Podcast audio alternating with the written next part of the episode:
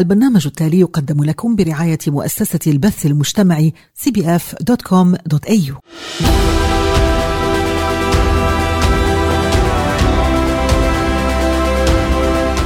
أهلا بكم من جديد مستمعينا الكرام في حلقة اليوم سأتابع الكلام عن الحملة الإعلامية التي بدأتها منذ فترة والتي تتضمن التوعية حول إساءة معاملة المسنين في أستراليا.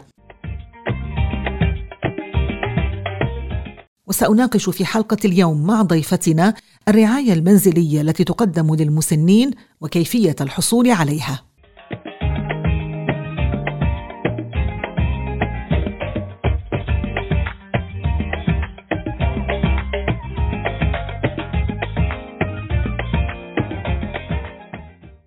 مستمعينا الكرام تشمل الرعاية المنزلية للمسنين أي خدمات دعم تقدم من قبل أشخاص مدربين وتتيح هذه الخدمات للشخص المسن أن يعيش بأمان في منزله كذلك يمكن أن تساعد خدمات الرعاية في المنزل الشخص الذي يتقدم في السن ويحتاج إلى المساعدة على العيش بشكل مستقل وأن يدير القضايا الصحية المزمنة التي قد يعاني منها أو يتعافى من وعكة صحية أو كان لديه احتياجات خاصة مثلا أو إعاقة.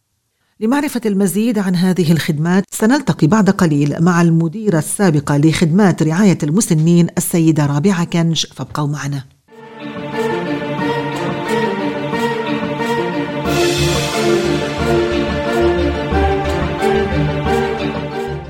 Home care includes any professional support services that allow a person to live safely in their home. In home care services can help someone who is aging and needs assistance to live independently, is managing chronic health issues, is recovering from a medical setback, or has special needs or a disability. To learn more about home aged care services, I have with me Ms. Rabia Kenj, former aged care services manager. Welcome to 2MFM, Rabia. Thank you for having me. First, uh, Rabia, what made you choose to work with the elderly? To be honest, uh, at the time I had an elderly mother-in-law who was uh, in need of uh, aged care services. So we needed an extra hand at the time, and I thought it would be a great way to contribute and help the family. Well, I guess uh, that's a good reason to uh, get involved with the elderly.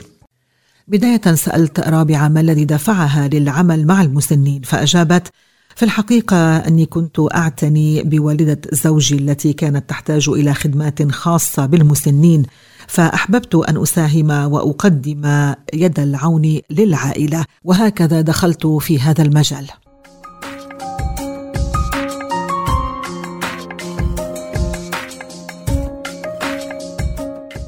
How long did you work in aged care for? Uh, well, I was in aged care for about uh, five years. Um, and then from there I moved on to disabilities.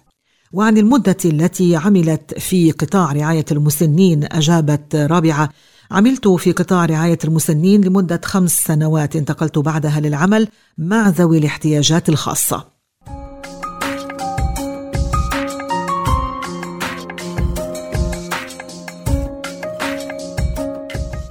رابعة, did you work for a profit, non-for-profit or government aged care service provider?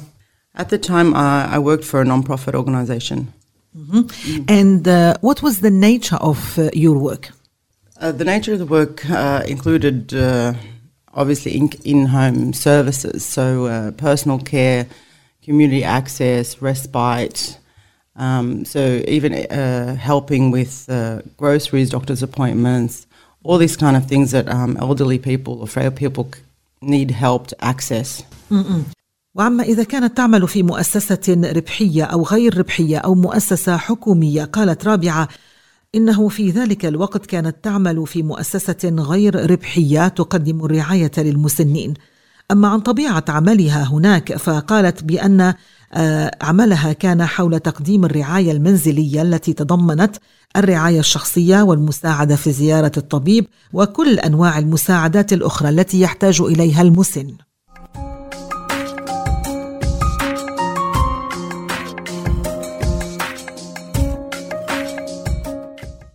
So, uh, can you tell us more, just to give an idea to our listeners, what are the types of home care that elderly generally need, apart from what you said? So, in addition to what I mentioned, elderly people would need a range of services, and that might include anything such as social support. Like if you look at low care needs, uh, depending on their assessment and their care needs, they would receive funding accordingly. So it could be social services, respite, all the way up to clinical care. So depending on their needs, after they get assessed, this is what they will be provided with. ثم طلبت من رابعة أن تفصل أكثر في أنواع الرعاية التي يحتاجها المسن فأجابت إضافة إلى ما ذكرت آنفا فإن المسن يحتاج إلى مختلف أنواع الرعاية وأيضا الدعم الاجتماعي أما أنواع الرعاية فيتم تحديدها من قبل الجهات المختصة التي تجري تقويما للمسن لمعرفة حاجاته من الرعاية السريرية انتهاء بالمساعدة التي توفر لمقدمي الرعاية من أفراد عائلته.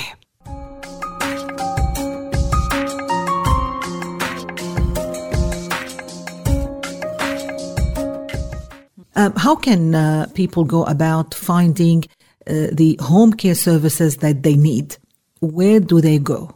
The first thing that you do is you'd get uh, an ACAT assessment. So, an aged care assessment, uh, you can go to your local GP, uh, local hospital. They will get the uh, aged care, the local aged care assessment team to come out and assess your elderly. There is a bit of a waiting game. Obviously, if the person's needs are higher, uh, that would become a priority. But that's the first place you go to. Get the aged care assessment team on board, get your family's uh, member assessed, and then from there they can make recommendations accordingly to their needs. أما عن كيفية حصول كبار السن على الخدمات التي يحتاجونها قالت رابعة بداية يحتاج الشخص إلى أن يجرى له Aged Care Assessment وهو تقويم خاص متعلق بكبار السن يجرى عن طريق طبيب العائلة أو المستشفى الذين يستدعون الفريق المختص بإجراء هذا التقويم للمسن. ثم قالت إن هناك لائحة انتظار إلا أنه إذا تبين أن حالة المسن متقدمة عندها يصبح أولوية لديهم. فإذا هذا هو أول اتجاه نسلكه. الاتصال بفريق رعاية المسنين الذين ينظرون في حاجات المسن واهله أيضا ومن ثم يرفعون توصياتهم للجهات المختصه حول حاجات المسن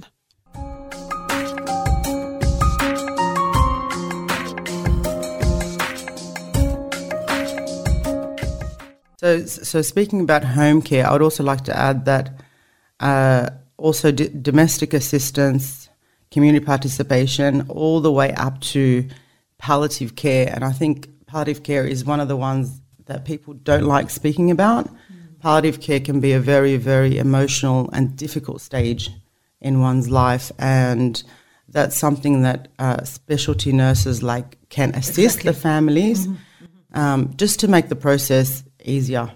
Okay, so that's a really important one. I think people try to avoid that and, and they avoid speaking about palliative care, but mm. It can make the process a lot easier and less less stressful on the families.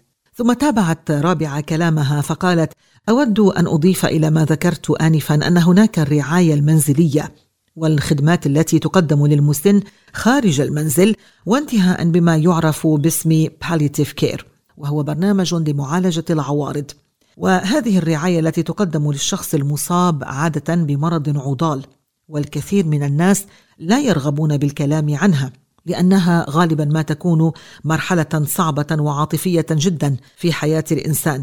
ويجدر ذكر أيضا أن ممرضات متخصصات يساعدن الأهالي أيضا في هذه المرحلة. فاذا هي خدمة مهمة بالرغم من أن الناس يتحاشون الكلام فيها إلا أنها يمكن أن تسهل على الأهالي وعلى المريض.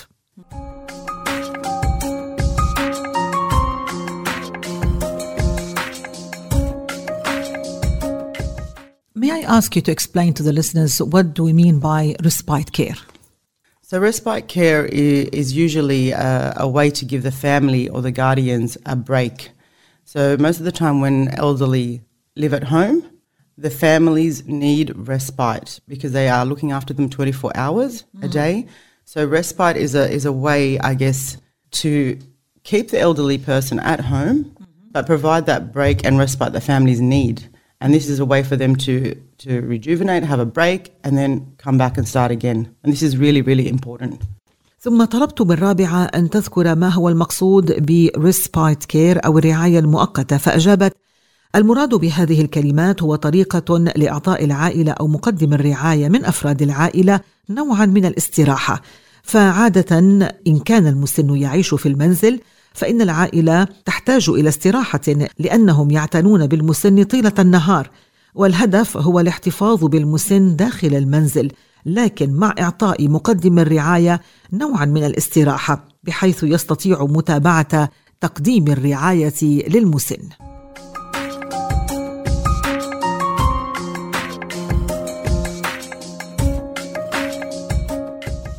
Rabia, from your experience, why do people prefer the home care over the residential care?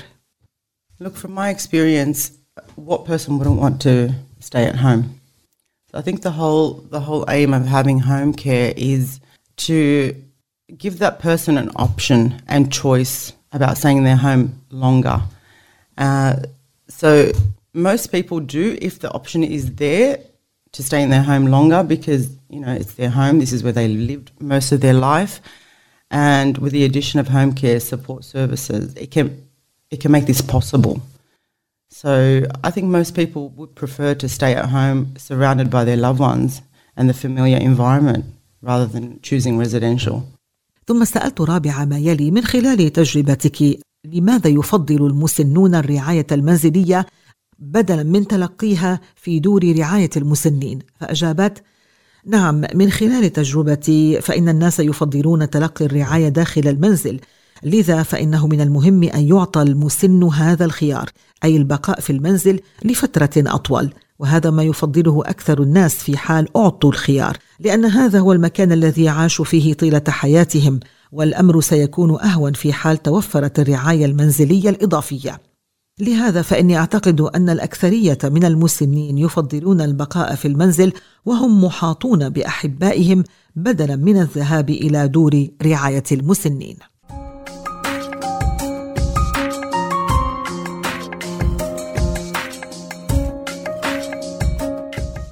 How has your work helped the elderly clients you looked after? From my personal experience, I think um, I felt like I was able to make a difference in someone's life. And to me, that was like the most rewarding part of my job because believe it or not, you know, that one visit that you might pop in to see an elderly person that you build a rapport with, you're basically family. Mm. So when they invite you in their home, it's, it's a, a, special kind of work environment. You're going into their home, it becomes mm. personal. Mm. I know we talk about barriers all the time, but it, it's very hard to maintain those barriers when you work in someone's home. But um, for me personally, uh, I was able to make a difference in a person's life, and that was the most rewarding. Yeah, and you developed this rapport with them. Exactly. And their uh, extended family members. Exactly, exactly. A lot of uh, people, elderly people that I worked with, I'm, I'm still friends with till now. Like, I lost a lot of people. Mm. This is one of the things that I think working in aged care you have to face yeah. as a support worker. But you, you do develop relationships and you continue that even, even after the person's gone. Mm. So the families, they become your own. ثم سألت رابعة ما يلي كيف ساعد عملك المسنين الذين قدمت لهم الرعاية فأجابت من خلال تجربتي أعتقد أنني استطعت أن أحدث فرقا في حياة بعض الناس وبالنسبة لي فإن الأمر الذي يسعدني كثيرا هو زيارة واحدة لشخص مسن ولقد كنت قريبة منهم هذا العمل يشعرك وكأنك فرد من عائلتهم. أعلم أن هناك عوائق في بعض الأحيان إلا أن الأمر بالنسبة لي صار شخصيا ولا زالت لدي علاقات صداقة مع الكثير منهم بالرغم من أننا فقدنا بعضهم أي بعض ممن كنت أقدم لهم الرعاية توفاهم الله. وهذا أمر يواجهه كل من عمل في هذا القطاع. لكن تستمر العلاقه بين مقدمي الرعايه وعائلته حتى بعد وفاه المسن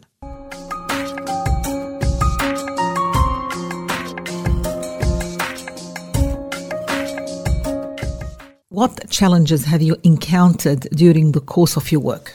The challenges that you face, uh, like I mentioned before, that it's not a common work environment. So when you work into like when you walk into somebody's home, most of the time it's not set up like a residential care environment. So you, You have to start from scratch. Exactly. So, in terms of um, equipment or the room or the facilities, it's not going to be the same. So that that can be challenging, especially when you have elderly people who are not mobile. Uh, so that's one.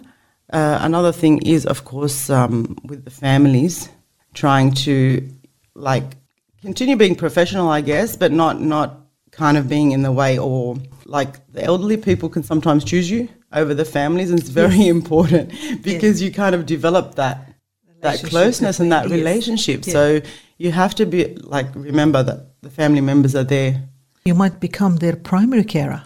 Exactly, exactly. So, like for example, I was uh, looking after this elderly woman, and I was there daily, twice a day, twice a day when the families were at work. So, of course, she's going to feel closer to me. But I, I really had to like kind of juggle to maintain mm. the family peace all the time. So that was really important because when I'm not there, the family's there. Mm. So uh, we as support workers have to remember that the family's there when we're not. And you have the task of also training the family members to take over when you are not there. Yeah, exactly, exactly Because families uh, tend to not follow procedures. They may want to take shortcuts and not use equipment. So these kind of things, I did. I did have the opportunity to teach a lot of families, which um, which was great to see them like follow that, just for the safety of the client, I guess.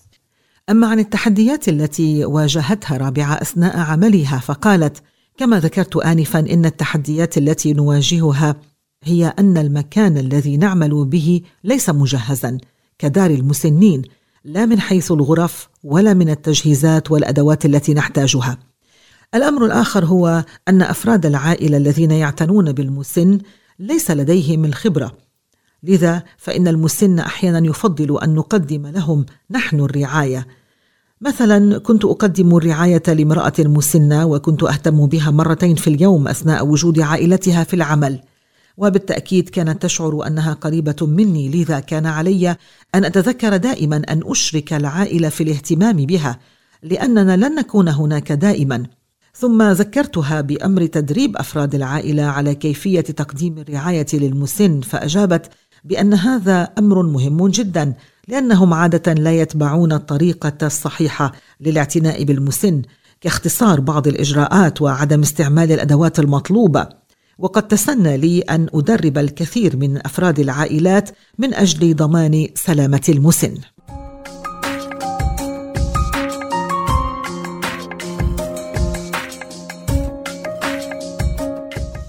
Rabia, we heard about what they call mandatory reporting. Can you explain what does it mean? Yes, of course. So for mandatory reporting, uh, all support workers are mandatory reporters, which means anything that they witness, any kind of neglect, any kind of abuse, this has to be reported. So when we walk into somebody's home, we can't turn a blind eye. Yeah. This is mandatory reporting. So most front, frontline workers are mandatory reporters. ثم طلبت من رابعة أن توضح لنا المراد من mandatory reporting أو ما يسمى بالإبلاغ الإلزامي فقالت نعم هذا يجعل مقدمي الرعاية ملزمين بالإبلاغ عما يشاهدونه من إهمال أو سوء معاملة للمسن فإنهم في هذه الحال ملزمون بالإبلاغ وإن كل عمال الخطوط الأمامية أيضا ملزمون بالإبلاغ عن هذه الحالات.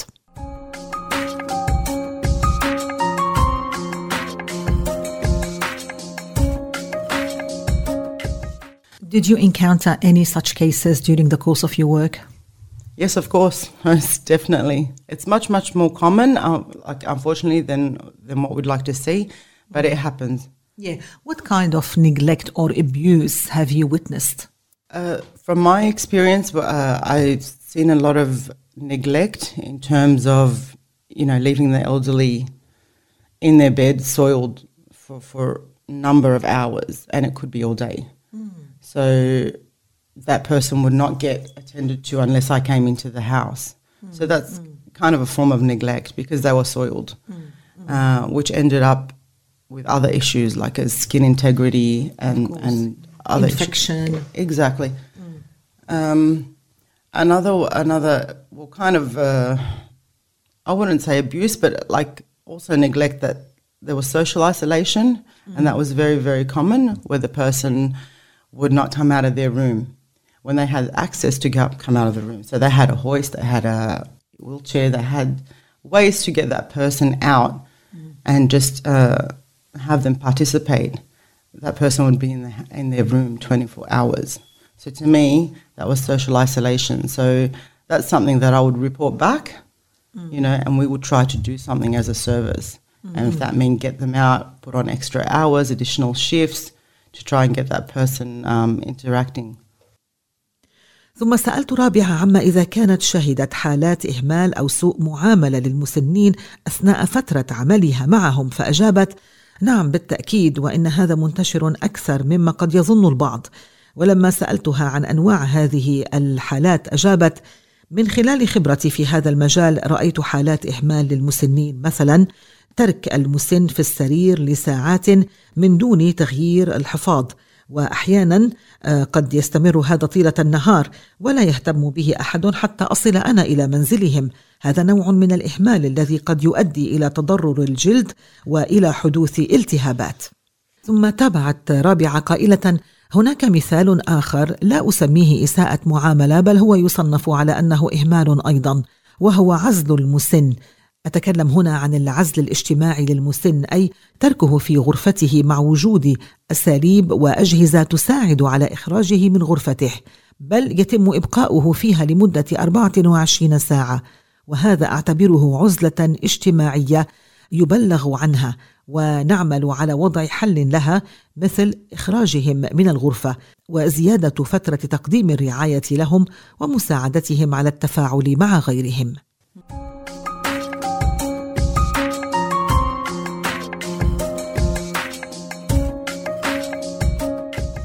Rabia, analyzing the extent of substandard care in the aged care sector, Commissioner Briggs noted in the Royal Commission report that in home care, one third of people have concerns about staff, including continuity of staff and staff not being adequately trained. What is your take on that?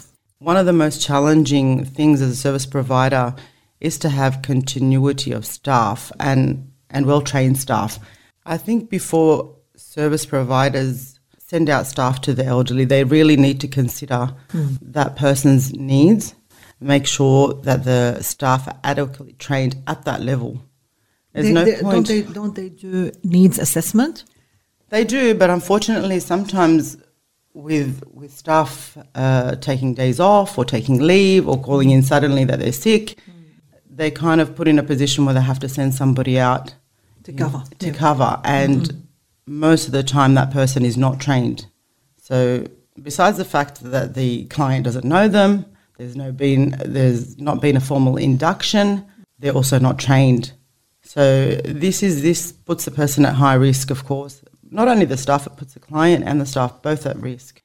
ثم سألت رابعة ما يلي بالنسبة إلى تحليل المعلومات التي جمعت عن مدى الرعاية دون المستوى في قطاع رعاية المسنين أشار المفوض المشرف على تقرير اللجنة الملكية إلى أن ثلث الأشخاص الذين يتلقون الرعاية المنزلية لديهم مخاوف بشأن توفر مقدمي الرعاية إضافة إلى أن بعض الموظفين غير مدربين فماذا تقولين في ذلك؟ أجابت إن واحدة من التحديات التي يواجهها مقدمو خدمات رعاية المسنين هو توفر الموظفين المؤهلين لذا فإنه قبل أن تقوم المؤسسة التي تقدم الرعاية بإرسال الموظفين عليهم تحديد حاجات المسن وأن هذا الموظف مدرب ويستطيع تأمين الرعاية المطلوبة. لا سيما أثناء تغيب بعض الموظفين بسبب المرض. ففي هذه الحالة قد يضطرون لإرسال شخص ليحل مكانه وإن لم يكن لديه المهارات المطلوبة. فإضافة إلى أن المسن لا يعرفهم أي لم يلتقي بهم من قبل ليس لديهم أيضا مهارات الرعايه التي يحتاجها ذاك المسن ما يعرض كلا الموظف والمسن للخطر في بعض الاحيان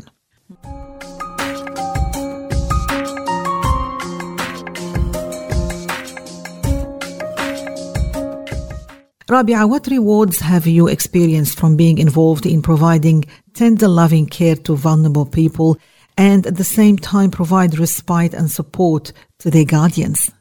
I don't know where to start with this. Uh, Look, it's very, very rewarding. It's very rewarding. And from my experience, having an elderly mother that I cared for once, um, it's, it's huge. It's huge for the families, for the person. When you touch someone's life like that and you give them a quality of life, it's not about just going in and providing a service and saying bye, see you later. It's, it's just like another level. So providing that care and being able to give the families respite, they're able to continue caring for their loved ones. So, you know, I've had people that were able to continue because of that respite and that support. They were able to continue looking after their elderly up until their last day, and to me, that's the most most rewarding. ثم سألت رابعة أن تخبرني عما أضاف هذا النوع من العمل إلى حياتها فأجابت إنه عمل يعود بالنفع ليس فقط على المسنين بل وعلي أنا أيضا. عندما يستطيع الشخص أن يحدث فرقا في حياة إنسان ما وأن يقدم له شيء من المساعدة فنحن لا نقدم فقط خدمة ثم ننصرف. نحن نحسن حياة هذا الإنسان ونعين أهله على متابعة رعايته.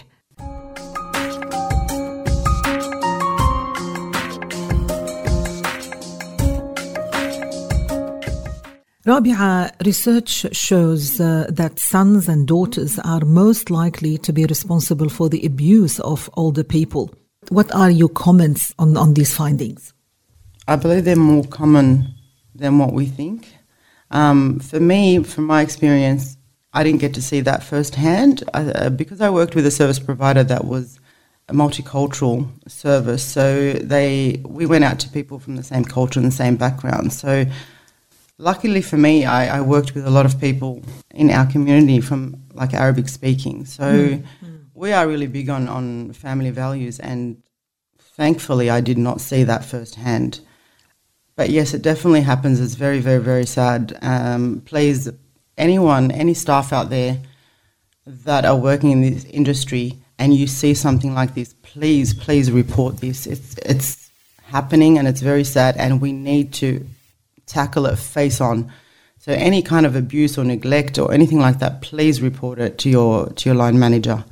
ثم ذكرت لرابعة ما يلي لقد أظهرت الدراسات التي أجريت حول موضوع إساءة معاملة المسنين أن أكثر حالات الإساءة تصدر وللأسف عن الأبناء فما تعليقك على هذا الأمر أجابت أعتقد أن هذا الأمر منتشر أكثر مما نظن بالنسبة لي لم أستطع أن أرى مثل هذه الحوادث بنفسي لأني أعمل في مؤسسة تقدم الخدمات للجاليات المتعددة الثقافات وقد عملت مع أشخاص من الجاليه العربية ونحن كما تعلمين لدينا قيم عائلية معتبرة. لذا فإني لم أشهد إساءة معاملة المسنين من قبل أبنائهم لكن هذه الحوادث تحصل بالتأكيد وهو أمر محزن جدا وأذكر أي شخص يشهد على هذه الحوادث أن يبلغ عنها.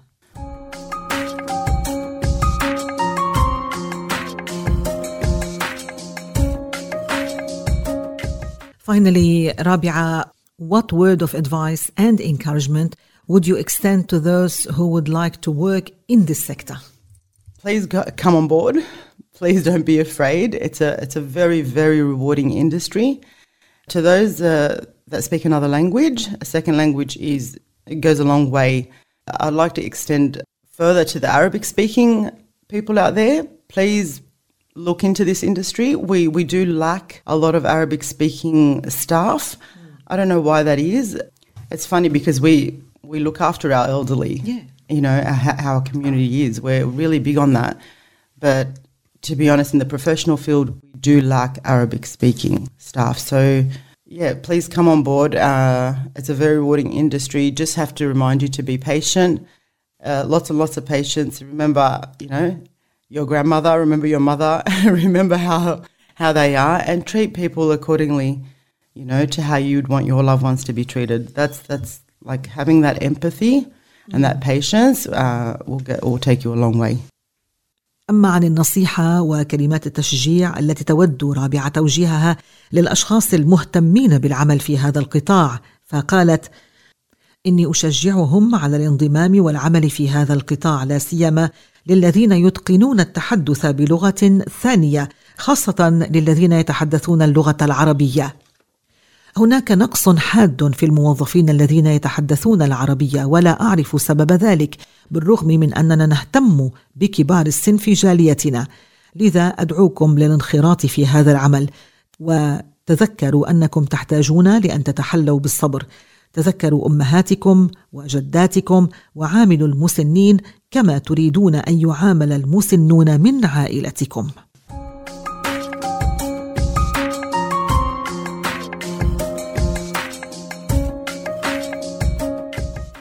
Rabia, I have heard from one of uh, your former clients about your dedication and commitment, and I'm sure you were missed by so many.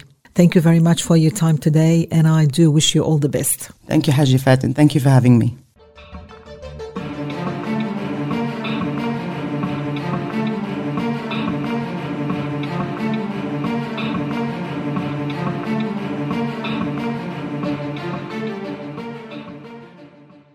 مستمعينا الكرام كنا في لقاء مع السيدة رابعة كنج المديرة السابقة لخدمات رعاية المسنين كلمتنا عن أنواع الرعاية أي الخدمات التي تقدم لكبار السن في المنزل. أشكر لكم إصغاءكم وحتى نلتقي في حلقة أخرى. لكم مني أطيب التمنيات.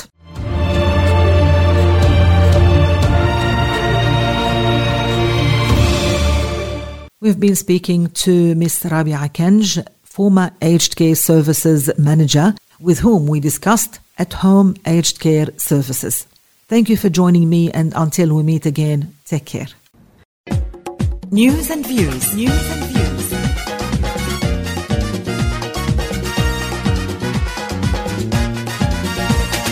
A program rich with facts and figures with great impact, with perspectives bound to interact to relevant issues, it will react. Rich with facts and figures, perspectives, it surely delivers. Touching on what is new, a program of news and views.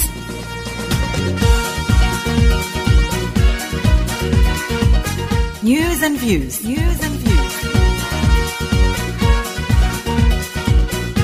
برنامج خبر ووجهة نظر.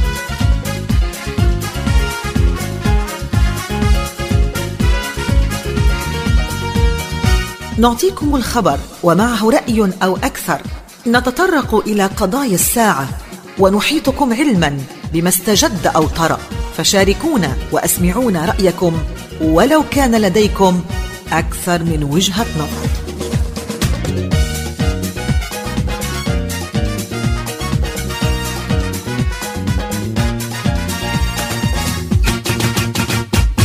News and views. News and views.